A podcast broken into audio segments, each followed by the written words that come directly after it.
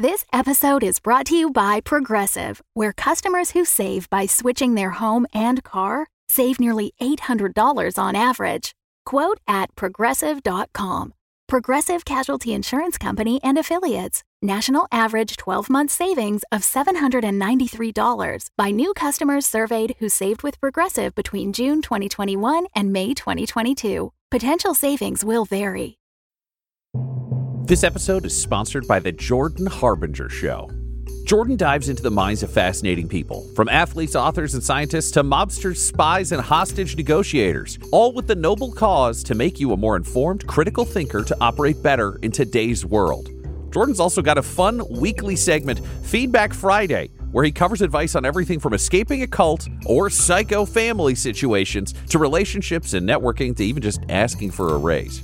Point blank, Jordan Harbinger is smart, funny, and easy to listen to. You'll be pressed to find an episode without excellent conversation, a few laughs, and actionable advice that can directly improve your life. You can't go wrong with adding the Jordan Harbinger Show to your rotation. It's incredibly interesting. There's never a dull show. Search for The Jordan Harbinger Show. That's H A R B as in boy, I N as in Nancy, G E R on Apple Podcasts, Spotify, or wherever you listen to podcasts.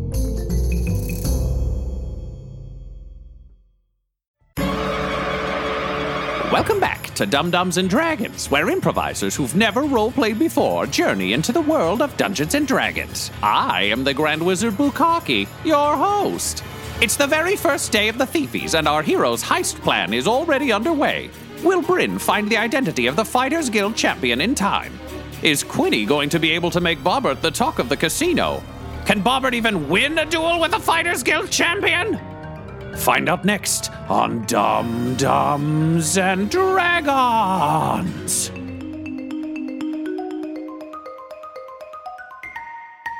You still got a lot of time today, obviously. The fight is coming up in the evening. I'm going to say it's ten forty-two uh, a m. So how would you like to go about this? I probably want to go to the uh, casino floor. Alan, you going with Quinny? Yeah, I mean, eventually I want to make it up to where my dad is, because I want to find out from the conjurers if they're the ones who have kind of whisked away our soul stones. You head up past uh, the floor that you're staying on to the top floor of the West Tower, and it opens up onto um, sort of a large uh, casino floor. Think very much like it's sort of a, a Monte Carlo-style casino, so very classy. You notice that uh, the color patterns are very similar to uh, what Annan is wearing and what Chaz's little, like, goblin pimp coat looks like. So lots of gold, lots of reds, but, you know, a classy affair. So there's no fantasy equivalents of machines dinging and shit. It's a lot of dice and cards and uh, games of chance. Quinny, you recognize a lot of the games. You've played them before. Mm-hmm. There's a game of Crocodile Dentist going on over in the corner. Oh, yeah. So, you know, lots of thieves' favorite games. Sure. Alan, this is uh, this is pretty exciting for you, because despite the recent revelations and the fact that you've got V I P access, this is probably the most plush, rich place you've been. You're not used to seeing this much luxury on display. Yeah, I don't like it. These are your people now, Alan, so... Yeah. I don't like it. um, as you come out onto the floor, you're greeted by a staff member of uh, the Mirage who uh, explains how you can change gold for chips and kind of how all that works.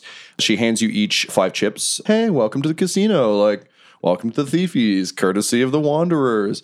There are a variety of games of chance going on. There's a singer just kind of like singing a fairly innocuous tune to a lute, Quoth style, over in the corner. Um, and uh, yeah, that's where you are. Probably want to sit down somewhere we can chat. Maybe a, a blackjack table? There are three blackjack tables. One of them looks to be a pretty intense game. Not a lot of talk, a lot of fast action. Mm. One of them seems to be a fairly casual game. It seems to be a bit of a friendlier attitude. You get the sense that maybe it's some old friends playing rather than uh, harsh rivals. And another table seems to be an odd mix of experts and beginners, and you suspect that the experts are fleecing the beginners. I think I'll take that third table then. Third table? After okay. That one, yeah. We're just going to come along. I have no idea what this is at all. You're just going to be that like person who lurks over yeah. gambling table. Pretty much. Everyone's favorite person yeah. in a casino. Alan's literally my grandmother at a casino. Like, oh, the lights. You sit down. The dealer is a stout dwarf with like extraordinarily large glasses. So there are four positions at the table. Position one, you've got a very well-dressed orc, and you can kind of tell that from the way he's speaking, but obviously his face is blurred. Again, the features kind of shift in and out a bit, but it's enough that you aren't just looking at a smudge. Right, okay. You are in position number two. In position number three, there is a female human, very short, like wearing a lot of jewelry, definitely showing off wealth in a way that not a lot of thieves do. And in the fourth position is a human man who seems to be having a great time. He's very frazzled. You know, it's like it's someone who has a suit they've worn one too many times where, right, okay. without cleaning it. Can you roll me a perception check, please? fifteen perception. You're just coming into the game, so it's a little difficult to tell exactly what's going on.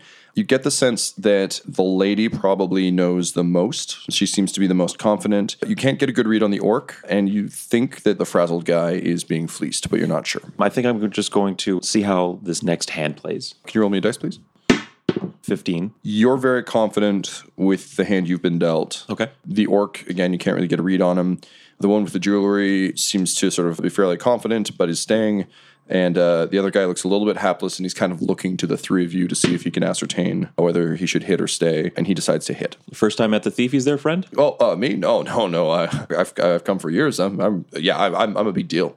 Oh, yeah? Oh, yeah, huge deal. Oh, Every, everybody yourself. knows me about me. Well, I, I mean, I can't, you know, thieves, thieves, thieves honor and stuff. That seems like a, a first-timer question to me, huh? It absolutely is, definitely. Yeah, yeah. My first time looking to, you know, make some friends, make some connections. The orc kind of like chuckles under his breath. Hmm. The uh, human woman kind of turns and regards you for the first time. It's like, wow, I mean, a lot of people wouldn't declare this is their first time at the Thiefies. I happen to uh, gain admittance under special circumstances. Special um, circumstances. I'm part of the wildcard team. Oh, the wildcard team. Yeah. And the orc like claps you on the shoulder, and he's like, that's oh, right. that's uh, that's well done. And the frazzled guy's like, oh, man, we tried for the wildcard for... Uh, a few years. It broke up my crew. Oh, yeah, yeah. It can be tense, you know. It's not for uh, the faint of heart, you know, but you're here, right? So you made it. Yeah. Oh, yeah, yeah, yeah. He kind of looks to his cards. The dealer has you all uh, show, and uh, the house has one. And how badly did that human lose? Pretty badly. He shouldn't have hit right, okay. at all. He was probably sitting on like all right. twenty, and he's like, uh, give me one more. Sorry, that's really funny.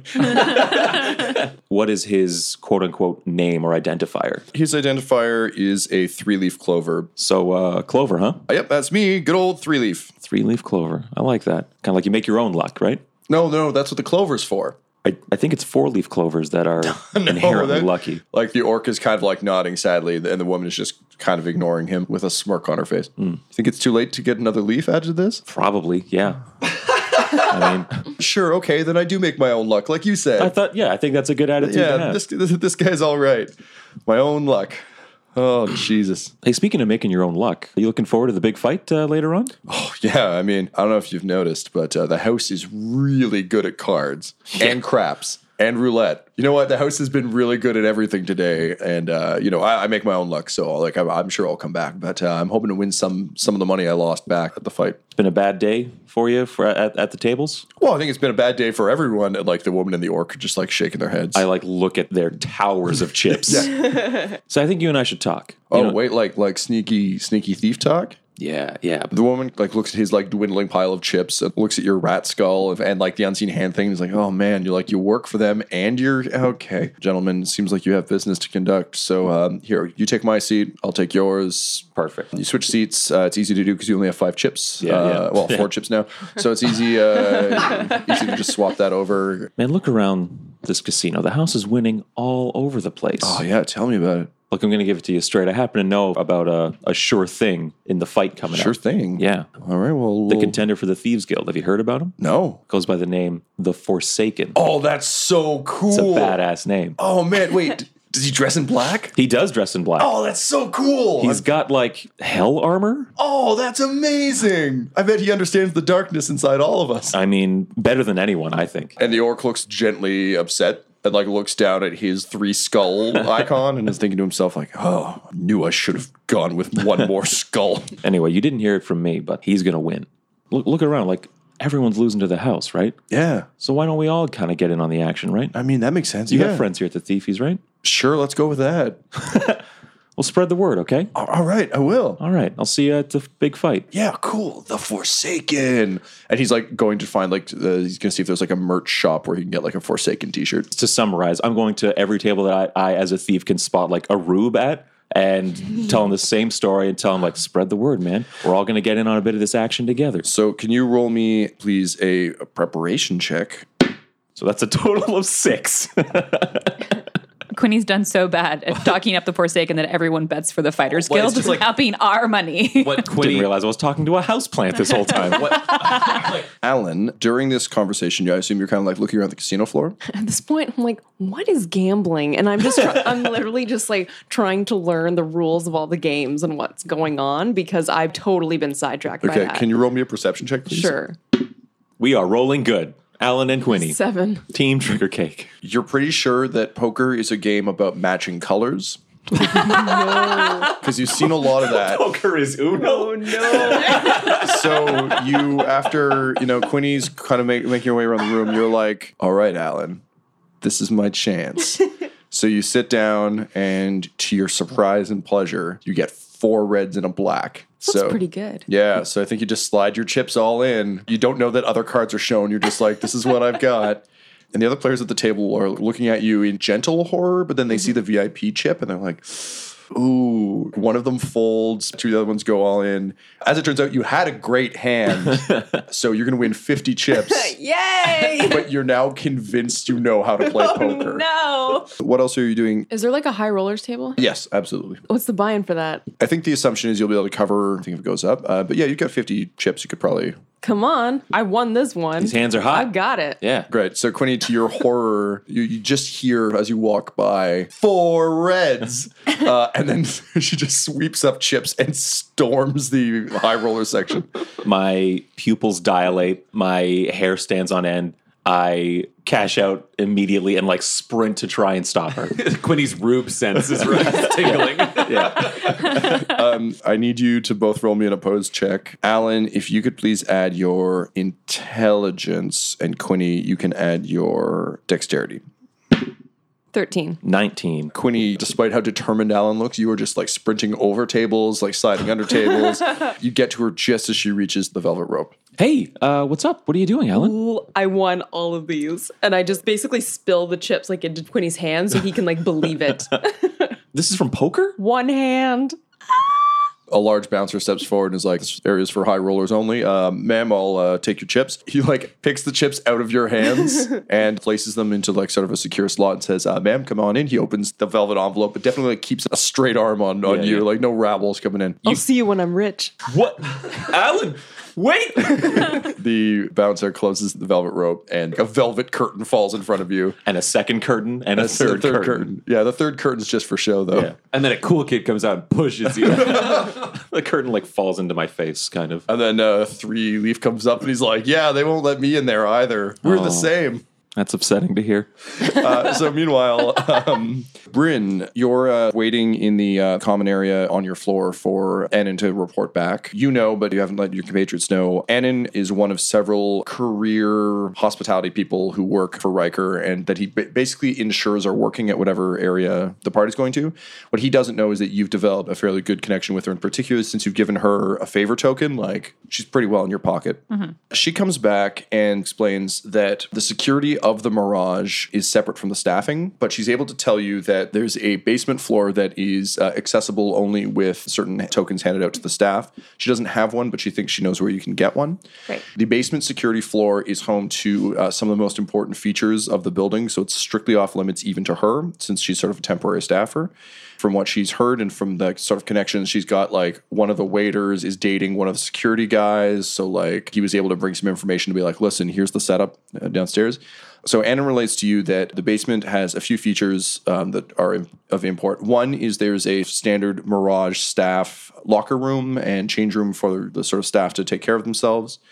There is a large security room that's full of scrying pools, which are connected to all of the spiders that are wandering around the building. And perhaps most interestingly, there's something called the Dreamer's Pool. And Annan explains that the way the Mirage is able to change the Oasis floor on the regular is uh, through a team of five specially attuned psychics who are kind of in like a Minority Report style pool. I was going to say. Awesome. And uh, their job is to collectively dream whatever is supposed to be happening in that room. So if it's uh, an arena, their job is to dream the arena. Annan, this has been incredibly helpful. Well, thank you. As you know, we love to serve. Do you think you could send that staff member who's dating the security member to talk to me? And yeah, sure. I just want to talk to her about uh, her new relationship. I don't believe that at all. But uh, yes, I will send her right up. Annan leaves you. So you're left with just kind of a couple uh, minutes on your own. You're kind of standing there waiting, and then behind you, you hear an elevator ding.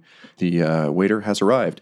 Cut to Bobbert. It's a busy day getting ready for the fight. However, Sergeant Sarge always has time for you, given that he does owe you a life debt, apparently. Apparently. Good use of stress. He agrees to meet you for a good old-fashioned Greywater early mid-afternoon drink at uh, one of the bars. Yeah, we're going to get brunk.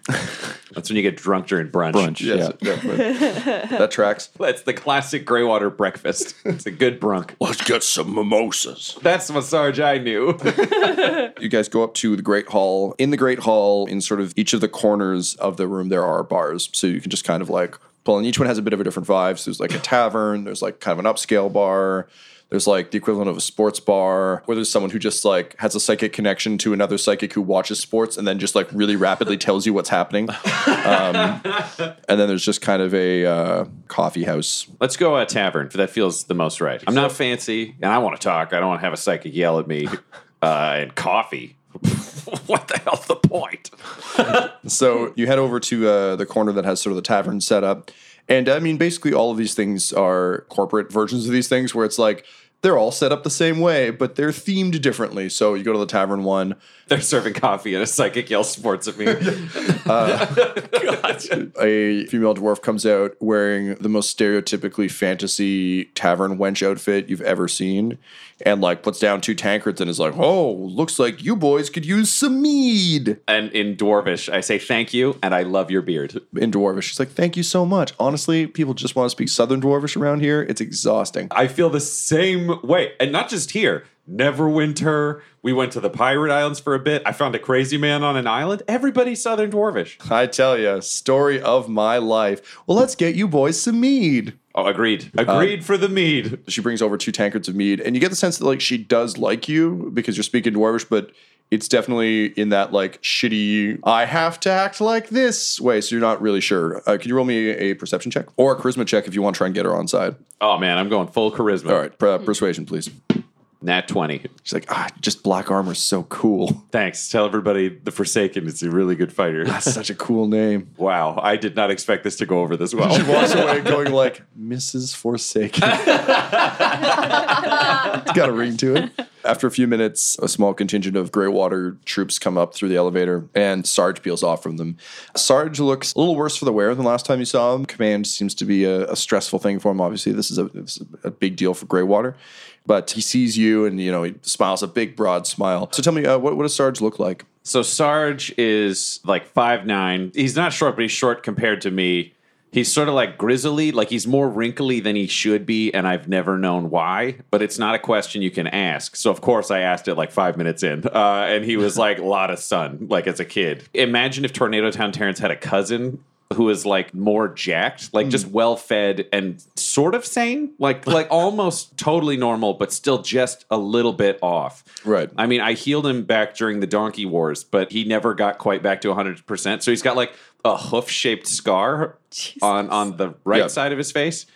But he's always got a twinkle in his eye, and he's always got a smile. That well, motherfucker of, likes to party. Part of that twinkle's from getting kicked in the head. So he comes over and, Bobbert Tingler. Sergeant Sarge. Oh, please, you can just call me Sarge. And then we make out. Just yeah, for, just as is the, as, yeah, the, yeah. the standard Greywater greeting. Otherwise, it'd be weird. So he pats you on the back and he says, you know, I, I don't think I ever got a, a chance to properly thank you after uh, you saved me from Donkey Kong, the uh, the leader Jesus. of the Donkey War. Yeah, I'll, I'll never forget just standing arrayed with the full Greywater Syndicate and just thousands of screaming donkeys running at us over the hills. They may have been screaming when they ran at us, but they weren't screaming when you were done with them. No, because they were dead. Yep, that's what I was going for. We killed... ah! We killed so many donkeys that day. So many donkeys. And, like, somehow, even though, you, like, you're inside, it's like the sun is in the right place for you. Get, like, the blinds, like, uh, Skinner. Jesus. You will just share a moment. Vietnam flashbacks. uh, Donkey War flashbacks, specifically. It's just... It's just, my, my memory is just a wall of people being brought down by donkeys wearing Braveheart makeup. And they keep braying like, freedom! And I just Free- keep oh, hitting them with, hitting them with a hammer and just like, tears are pouring down my face. And I'm like, it doesn't have to be like this. You can carry stuff. We'll pay you.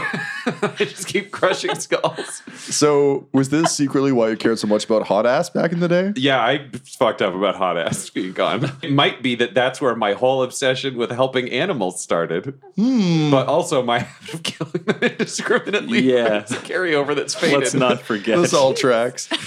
Um, so uh, as the, the moment finishes, Sarge adjusts his cape, which is made of donkey, uh, sits down and sort of says, so uh, it's one of those places where you have to go to the bar? Or? Oh, no, no, no. See, I got this one for you. And I give him the second beer. And I'm like, honestly, the server, pretty on point. Hot Dwarf. So uh, oh. you're going to like this place. I know, right. I know you're into that. Man, I love Hot Dwarf bars. And he uh, drinks his beer very quickly and then kind of like gestures for another one. You can see the, the rest of the Greywater guys who are kind of like guarding the tavern are jealous. Like, this, this looks like a good time. But, you know, they're on, on shift. And they're I, not the boss, so they can't get drunk. Yeah, I, I spot our dwarf server uh, and I yell over in Dwarvish, not Southern Dwarvish, five beers, please. And she's like, thank you so much for not yelling Fringa at me. And she comes over and she's just like, you know, it's like everyone only knows one phrase in Southern Dwarvish, so they just always assume. Honestly, I've never wanted to say this before, but I feel like we're on the same page. I feel like it's made up. Like, I feel like Southern Dwarvish is not a language. It's just... Ooh, listen, no, you, you can't you can't say that. Like, I understand, but, like, it's really insensitive to the Southern Dwarves. Okay, so it's real. I mean, I don't know, but I can't say anything. I'm a Northern Dwarf. I feel like we can both say it right now as long as we don't say it again. Okay, I think it's made up. Oh, thank you. Okay, I was really worried I was the bad guy for a second. You might still be. You're, you're both bad. uh, fine. You just talked about killing so many animals. Um, Listen, they, sta- they started the war. The harbor attacks. I just pictured the donkeys storming boats and just killing women and children. Wait a minute, what's that off the starboard bow? Yeah. No, it can't be. They're getting closer. Yeah. They called them They called them ram ships. Uh, they would go up against the side, then storm on board. The worst things was watching them take slaves, just carrying women and children on their backs into the hills. Donkey Kong just braying like a psychopath. I feel like there are half two very laugh, different narratives to this war. So there are two sides, women to and children to riding donkeys. There's two sides to every war, Tyler. No, no, no. You watch a donkey tie up a woman and throw it on the back of another donkey while she yells for help they being carried into it. the hills. They don't have fingers. It took several donkeys using their mouths in concert. You were not at the donkey war. You were not at this table. Dum Dums and Dragons, not sponsored by PETA. Or donkeys. No. They were our biggest Patreon subscriber. I was going to say, in, in Neverwinter, PETA was actually the name of the security forces that tried to oppress the donkeys, and then were all captured and murdered. Uh, this is all getting cut, right? No, this is all in. Yeah. You're, you're Let's all just say it together. Fuck PETA. Right? Let's all just... For the record, yeah, fuck PETA. Like, I'm on board. Oh, good God. All right, so... Um, that, that was the donkey's war cry. As they stormed PETA headquarters and oh. murdered the men and took the women and children for slaves. We believe in having humans as pets. But they keep just saying it in donkeys. Yeah, and in my memory, it's just, you know, Bobbert sitting at a table going, we couldn't save them all. We couldn't save them all. There were several that had converted.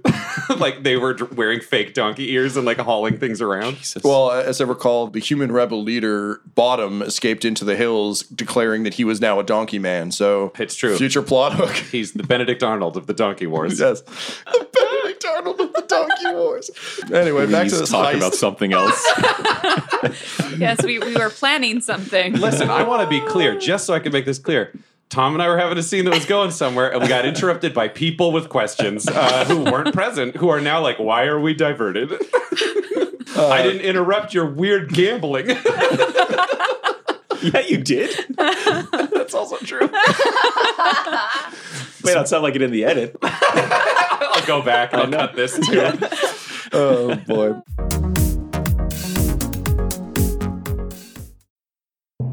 The hosts of Dum Dums and Dragons are four twenty friendly all year round, which is why we are excited to have Indicloud back as a sponsor. As Indicloud gets ready for summer, they're rolling out a new product, Dank Sickles. It's got a great name, and I've never seen anything like this before. A summertime popsicle with twenty milligrams of cannabis. These bad boys come in wild cherry and blue rays flavors, and you can mix and match with a pack of five or go with your flavor of choice. Dank Sickles are strong enough to share but mellow enough to take to your next beach day or vacation. And unlike your sketchy neighborhood shop or dealer, Indicloud gives you savings on every single order. It could be through their Gold Rewards program, their Subscribe and Save deals, or our special promo code just for Dum Dums and Dragons listeners. So please, right now, get thirty percent off your purchase. Head to indicloud.co slash dumdums to get thirty percent off your first order. And tell them that Dum Dums and Dragons sent you. That's I-N-D-A-C-L-O-U-D dot C-O, not com, C-O, slash dumdums, D U M B, D U M B S, to get thirty percent off your first order. And let us know how the Dank Sickles are. This episode is brought to you by our sponsor, Shopify. When we started podcasting, an online store was the furthest thing from our collective minds. But now we are selling some sick mugs. And it is so easy. All because we use Shopify. Shopify is the global commerce platform that helps you sell at every stage of your business. It'll help you turn browsers into buyers because it has the internet's best converting checkout, thirty-six percent better on average compared to other leading commerce platforms, which means curious people are more likely to buy from you. And you can sell more with less effort thanks to Shopify Magic, your A I-powered all-star. One of the big problems Shopify solved for us was international shipping. Our shipping prices, if people were outside of the U S, were through the roof. But the moment we switched over to Shopify, we were able to choose where our orders were being fulfilled from in different places, which meant shipping could be cheap for all of our fans everywhere around the globe. So if you were even thinking about opening a store, sign up now for a one dollar per month trial period at shopify.com slash dumdums, all lowercase. Go to shopify.com slash dumdums now to grow your business, no matter what stage you're in. Shopify.com slash dumdums. That's D U M B, D U M B S. If you open a store with Shopify, you're going to be hearing that sound a lot. Welcome back to my first advertisement. That's right, it's the Great Wizard Bukaki here to talk to you about the Patreon of Dum Dums and Dice. It's an amazing opportunity for you to contribute to a show you enjoy and appreciate even more shows they're making elsewhere too. For one dollar, you get access to the fan-only Discord and a pre-session video and post-session D M chat for each arc of Dum Dums and Dragons, including all the historical ones. At five dollars, you get a weekly tableside chat, plus an ad-free feed where you don't have to hear any of us talking to you about Patreon or any other products that pop up. At fifteen dollars a month, you can name N P Cs and submit names for places and things that have to get used in the show and mess with Tom. And at twenty-five dollars, you can create your own N P C that'll interact with our heroes and get a special thank you at the end of every episode. Just go to patreon.com slash dumdumdice. That's D U M B, D U M B, D I C E. Join today!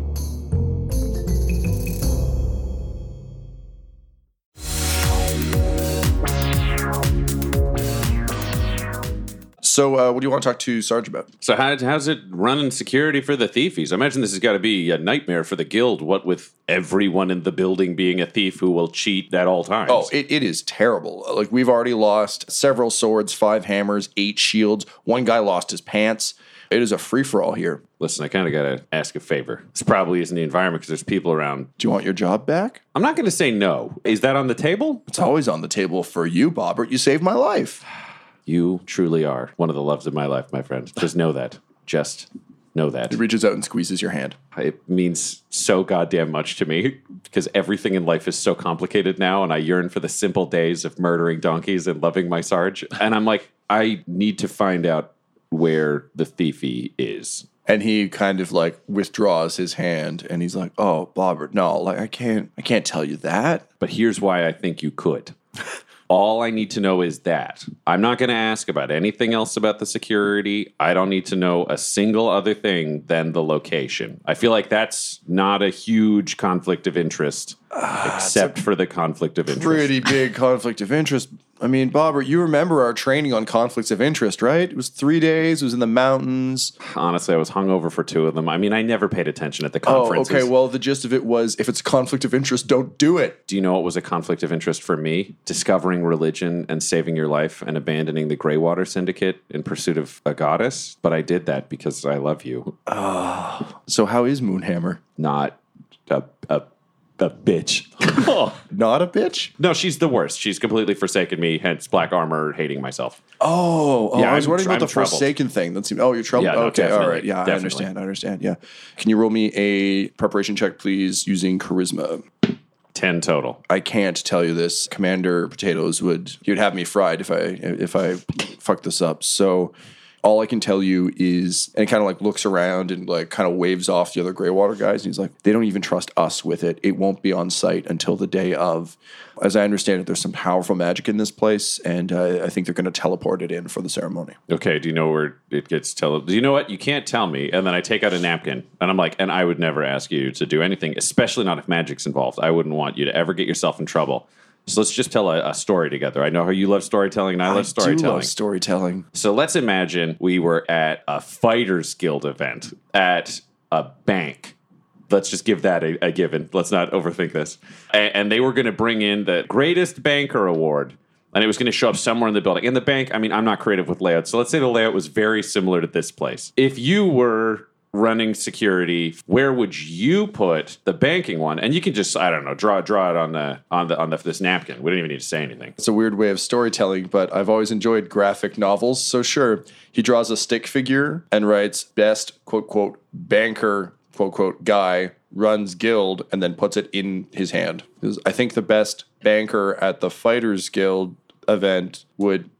Riker's going to get it. It's going to teleport to Riker. I love you so much. And then I just... Uh, did I give you the golden steak, Quinny? Um, I no. did, didn't I? I still have my one? Yeah. All right. Then even if I'm wrong, I have the golden steak. I took it back from Quinny earlier. Uh, and, and I just give it to the Sarge. And I say, thank you for your service. I'll never forget you, Bobbert Tingler, my friend and Forsaken.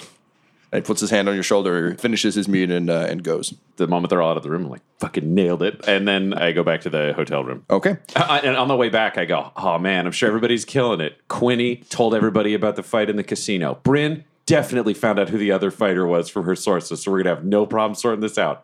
Smash cut to Alan at the High Rollers table. So you've gone all in because that seems to work for you. You've been dealt a hand and all black. All black? You want to roll me a dice there? Add your intelligence, please.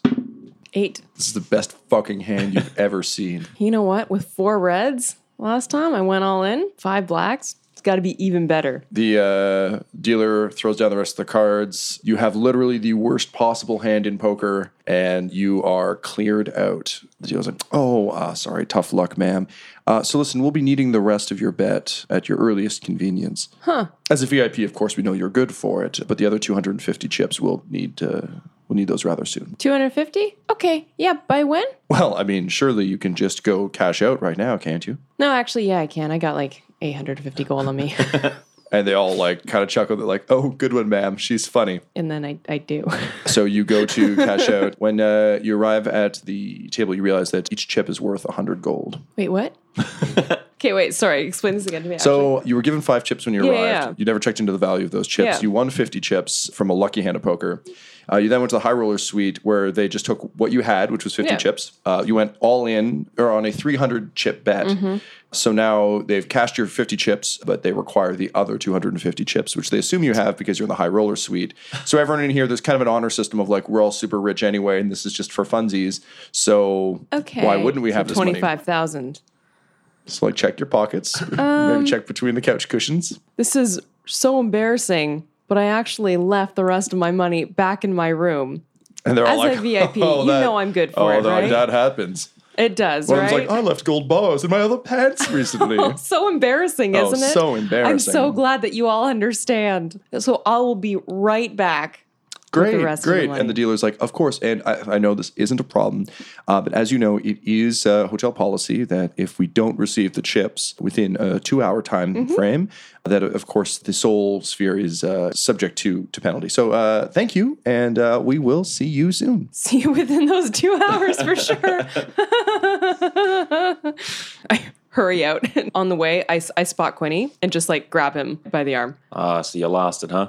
Oh, that's all right. Yeah, no. It was um, free free money anyway, right? I may have made a mistake. What do you mean? What are you talking about? I owe them twenty-five thousand dollars. For? And if I don't give it to them within two hours, I lose my soul. So Quinny, I don't know why this keeps happening, but no drink does a spit take. It's crazy. You owe them how much? twenty-five thousand dollars? Look. How much hand, time do we have look, look, before look, your soul is annihilated? Two hours? It's only a tenth of my soul, but you, no, I want it. I want it. Okay. Uh, I can try to win it back. This is what you do, right?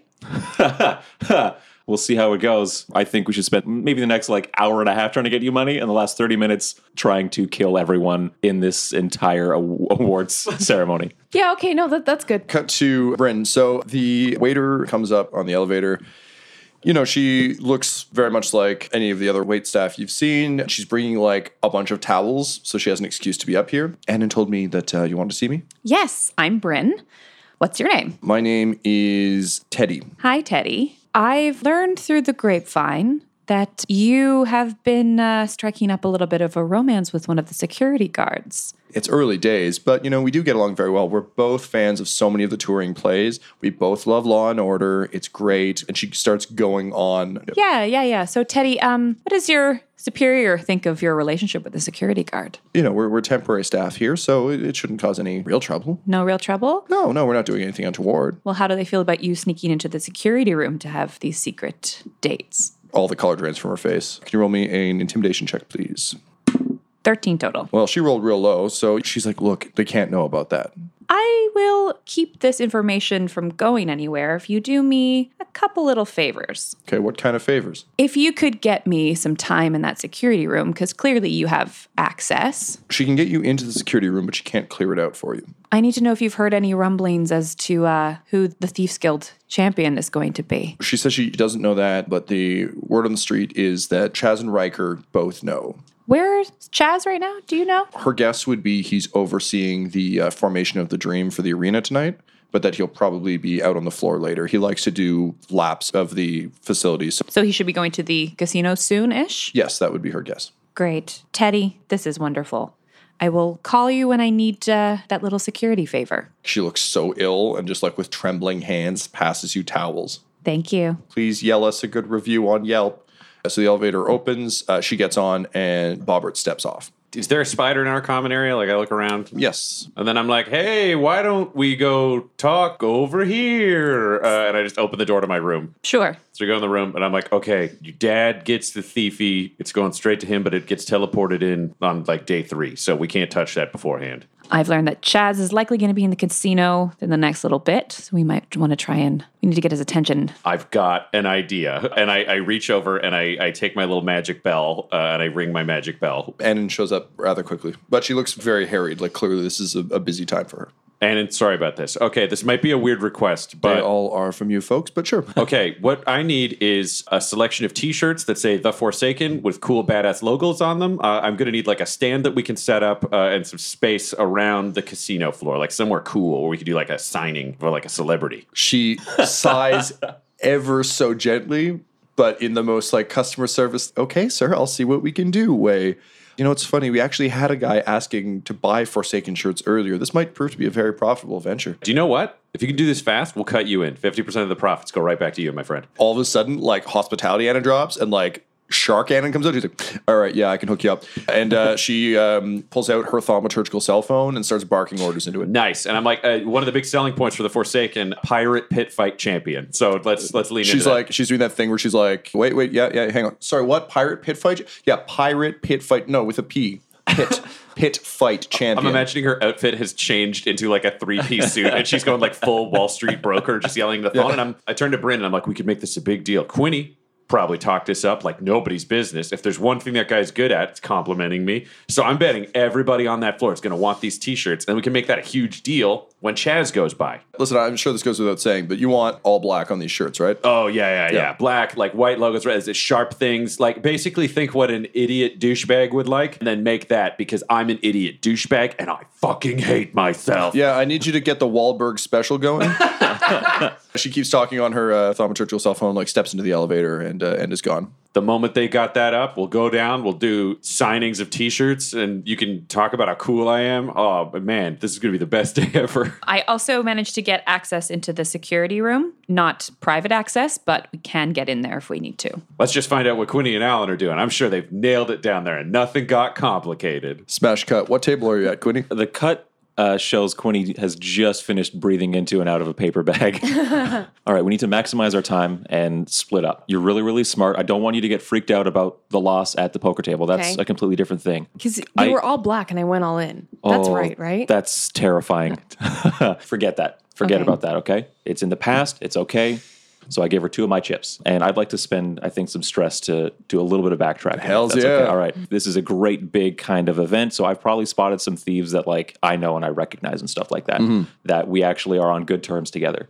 And I'd like to just maybe take a couple minutes to, as a group, very quickly educate Alan on card counting, specifically at blackjack tables. This is how we need to split the difference, okay? You're really okay. smart. You're going to do the card counting. Mm-hmm. I'm going to have to try and do bluffing and deception at the poker table and see if I can catch people's bluffs and play off of that. That's how we're going to maximize our chips and okay. try and win as many as we can. We, like, as a group, talk about, like, hedging your bets and, like, if it seems too dangerous, that's fine. Excuse yourself. Go to another table, that kind of thing. Don't get in too deep. Don't, like, get baited into going all in and stuff like that. Old One-Eyed Stink is there. He actually is. Yeah, he was yeah, in okay. my N P C book. Oh, he's definitely on, on site. okay. um, you know, you find Old One-Eyed Stink because his logo is just like an eye with smelly lines above it. He seems kind of secretly chuffed to be training Alan, who he robbed blind last time he saw her. I'm going to give this to you for three stress. Your criminal connections check is uh, just I know someone who can connect me with other criminals. So all right, so uh, I'm going to knock it down to two because you have that. So awesome. We're going to say you're utilizing that. Can you roll me a sleight of hand check, please? I'll let you do it at advantage because you've got people helping. Oh, awesome! So that's a nat one. So we'll we'll use lucky to reroll that. fifteen, so plus ten is twenty-five. Alan, can you please roll me an intelligence save? twenty-one. The deception part of it doesn't make any sense to you. Mm-hmm. It's just, since you didn't know the rules anyway, you kind of think this is just how the game is played. And you're like, oh, your job is to count where the card... I was like, oh, okay, well, no one told me that I just had to chase the ace all the way through the deck. Fine, okay. Um, so uh, within minutes, you're Rain Man level card capable. So to, uh, I assume, montage music, now just that so you're fully trained. We're not all here on the podcast doing twenty minutes of audio gambling. So I, I would just like to know, though, Quinny, what's your song for this montage? But Alan, what's your song for this oh. montage? For some reason, it's Wake Me Up Before You Go Go. I don't know why, but it feels twice, right. Twice in Zoolander. One adventure. Yeah, yeah. Zoolander. Quinny knows that he had to, like, really soften the blow of the severity of the situation to Alan. So his montage music is just the sound of him screaming internally. Just wide-eyed at a poker table. So it's Creed. It's Creed. It is Creed. It's Can You Take Me Higher to two hundred fifty thousand chips or dollars. You start making your way around, uh, working the tables. Old One-Eyed Stink and a couple of your other uh, companions are helping where they can. Nice. It's going well, but you find you're still kind of behind. So you sit down at a table with someone who seems to just be, like, flicking a, a chip back and forth. They've got a V I P chip. Looking around at all the other tables, this looks like your only chance to win what you need in one go. You sit down, the person's sort of in, like, a nice blue robe. It's kind of like a loungy robe. Okay. That player seems to be the one with a bunch of chips, and there's a couple players who are kind of like mid-range. I, uh, I sidle up to the table and ask to be dealt in. Can you please roll me a sleight of hand check with advantage because Alan's helping you cheat? twenty-five again. Great. And uh, Alan, could you roll me an Arcana check, please? Sure. twenty-two. Quinny, you're dealt a fairly good hand. Um, okay. Alan was able to track the cards pretty well. You're betting comfortably. The other player seems to be betting comfortably as well. You're not sure that this is the hand to take you all the way through, but time is ticking, and to kind of your surprise, you see the man in the blue robe push all of his chips in and then look at you and nod. Can I get a read on him whatsoever? You roll me a perception check. Lucky, thank God. I rolled another nat one, dear listener. Let's re-roll that. seventeen. You're not sure, but that seems like a weird reverse tell. It's just a, a, a nod in your direction, like a knowing nod in your direction. Fuck it. I match the bet. You match the bet. I'm just, like, biting my fingers. Dealer flips the final card. You're looking at your hand. It's not great. It's not a great hand to be in on. But then the man in blue puts his cards down, slides them into the middle of the table, and folds. What the hell, man? So dealer's like, hey, good work. Pushes a bunch of chips your way. And as uh, the man in blue gets up and walks away, he says, I hope you remember this, Quinny. Does this face recognition shit work for everyone else but me? I, I, I hand I hand the chips over to Alan immediately and say, take care of this, okay? As Alan uh, walks away, The man walks the door, turns around, and briefly clicks off the uh, Mirage. You see your pal, Not Pete, with just the beginnings of a mustache. Oh, shit! But then disappears and walks off into the crowd. What was his symbol? A bag that looked like it was holding lots of things. Oh. There's a little gnome arm sticking out of it. Oh, Not Pete. I'm holding my head because my mind just got blown. Alan, you walk back into the high roller thing. And of course, like for you, this has just been like the craziest two hours of your life. Yep. For them, they're still playing like just the regular hand. Yeah. They're like, so did you leave it in your other set of pants? I do that all the time. Was it in your shoe? Sometimes when I lose things, they're in my shoe. A hilarious story. My cat ate it. Oh, I bet that cat's dead. And they take your chips. That is and, what I was thinking. And uh, they offer you your seat back. You know what? I had a great time. You enjoyed the show. And just to let you know, big fight later tonight. Oh, yeah. We're the Forsaken's fighting. You should bet on him. Forsaken, I've never heard of him. He's pretty tough. Oh, wait. He's going to win. Is he that guy who has the booth and you turn around and there's been like a hastily constructed booth that you failed to recognize as you were running around? Uh, and you can see the Butthole striding proudly up to it and sitting down behind it. And Bryn is kind of standing by the side looking less than impressed. And just rube after rube lined up to buy a t-shirt. Yeah, and you can hear from a distance that I've changed my voice because I don't want to be recognized for my voice as a giant guy. So I'm over there being like, I am the Forsaken. And, uh, and next to True the, champion of the seas. The bard from before is now wearing a black Forsaken shirt and playing Wake Me Up Inside on the lute. Uh, excellent. That sounds beautiful. It's the music of my soul. Three Leaf has already bought four shirts. I sign one for him. It was black on black. You can't read it. I sign in red. It's all blood. Like, and it, it's a pot full of blood that I got Anna yeah. to bring. How much you, stress for the pot full of blood? I was going to say, you were, you were actually alarmed that that was the easiest thing for her to procure. Well, I mean, she probably got it ready when she thought I was a vampire. Hey, that's actually pretty good. The booth does have a long lineup around it. Bryn is standing there looking gently frustrated. Quinny and Alan, you make your way over to uh, catch up with the team and fill them in on your adventures. It's up to you how much of this you tell them, of course. We definitely hyped you up. And believe me, I think the people that are most excited about you in this match are your kind of people. Excellent. What is that? This is my voice. I am the Forsaken. All right, yeah, no, that works. Goblin Junior's like, snarf, snarf. Why you, Goblin Junior? Snarf. All right. They've been doing it for the past half hour. Oh, snarf. I'm very sorry. Speak of the Goblin and he shall appear.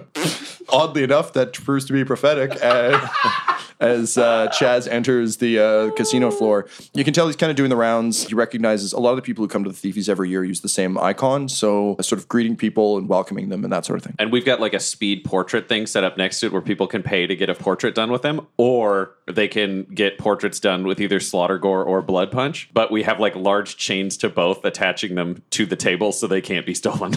We know that the only way to find out about who the fighter is is through Chaz or Dad. Let's try Chaz first. Yeah, okay. Uh, there he is. Do you know Chaz at all, Bryn? Like, I've stolen from him. I don't know him. Does he know you've stolen from him? No. I talked to Three Leaf, who's right beside me, and I'm like, let's get a free portrait for you, small friend. A free portrait? Oh, man. And all I, three leaves are firing on luck today. And I just pick him up, and I go to the portrait area, and I hoist him directly over my head, and I just yell, death to the Fighters Guild! Chaz kind of looks your way, and you've seen a lot of surprise and horror on goblins' faces, mm-hmm. usually because you're, like, murdering or, mm-hmm. or torturing them. But occasionally you've also seen, like, surprise and curiosity when you're unionizing and or sainting them. This is the latter, so uh, you see Chaz kind of smile, and uh, he makes his way over, and he says, oh, the Forsaken, hmm? You are correct, pirate pit fight champion of the seas. Oh, fighting pirates, always fun. They die easy, like everyone else I've ever fought. So these are your fans, huh? And he looks at, like, depressing line of people. These are the ones here for t-shirts. Ah, yes, t-shirts, a very lucrative market, that. You're correct, the merchandising's through the roof, but always the best money's on the betting. I've never lost. Well, that's interesting. It's a shame you're not fighting. I agree. But perhaps we could change that fact. Can you roll me a persuasion? I guess so stupid. eighteen total. Bryn, you're watching this train wreck happen in slow motion. Mm-hmm. What do you do? I come up to Chaz and say, listen, man, I've been watching this guy. He's pretty formidable, and he's gained a really big following amongst the thieves. I still haven't set Three Leaf down, oh, yeah, so yeah. I've been talking while holding him over my head. Can you roll me a, a strength save? Yes, I can. Jesus. sixteen total. Your arms are starting to tremble a bit. He's heavier than he looked. That's fine. It's a speed portrait. I'm going to set him down real soon. Chaz looks at you, Bryn, and he, he notices the Nightingale pin, and he says, oh, Riker's kid. And then she notices the Unseen Hand badge, and he's like, really? You joined up with them? It's more of a distractionary tactic. Oh, very clever. You didn't seem brainless enough to follow old Reginald Antebellum around. It's never wise. He does spend well, as do his parents. And then he literally reaches into his pockets and throws coins in here. Yes. The people in line pick them up. A lot of the gamblers just leave them because they're high rollers and such. I uh, set Three-Leaf down and say, get yourself a coin, little boy. And he goes, yay. He's like, oh, I love gold. I, I gotta tell you. That's enough, thanks. Uh, and I just shove him he, gently he go, away. He goes to the back of the line for the fifth time. So Chaz turns back to you and... Um, I just realized I'm Colm Wilkinson. Yeah, that's what it is. Oh, boy. So listen, Chaz, I think you might have a bit of a revolt on your hands if these rubes don't get the fighter they want, and they're pushing pretty hard for the Forsaken. Can you roll me, uh, let's say, a persuasion check, please? fifteen total. So he's looking around and he's nodding and he says, honestly, the last few times the Thieves Guild fighter hasn't been very good. The Fighters Guild wins most of the matches. And it makes people rather twitchy, but I suppose this, uh, sorry, sir, what was your name again? I am the Forsaken, also known as the Godless Monster. Oh, yeah, that would look good on a t-shirt.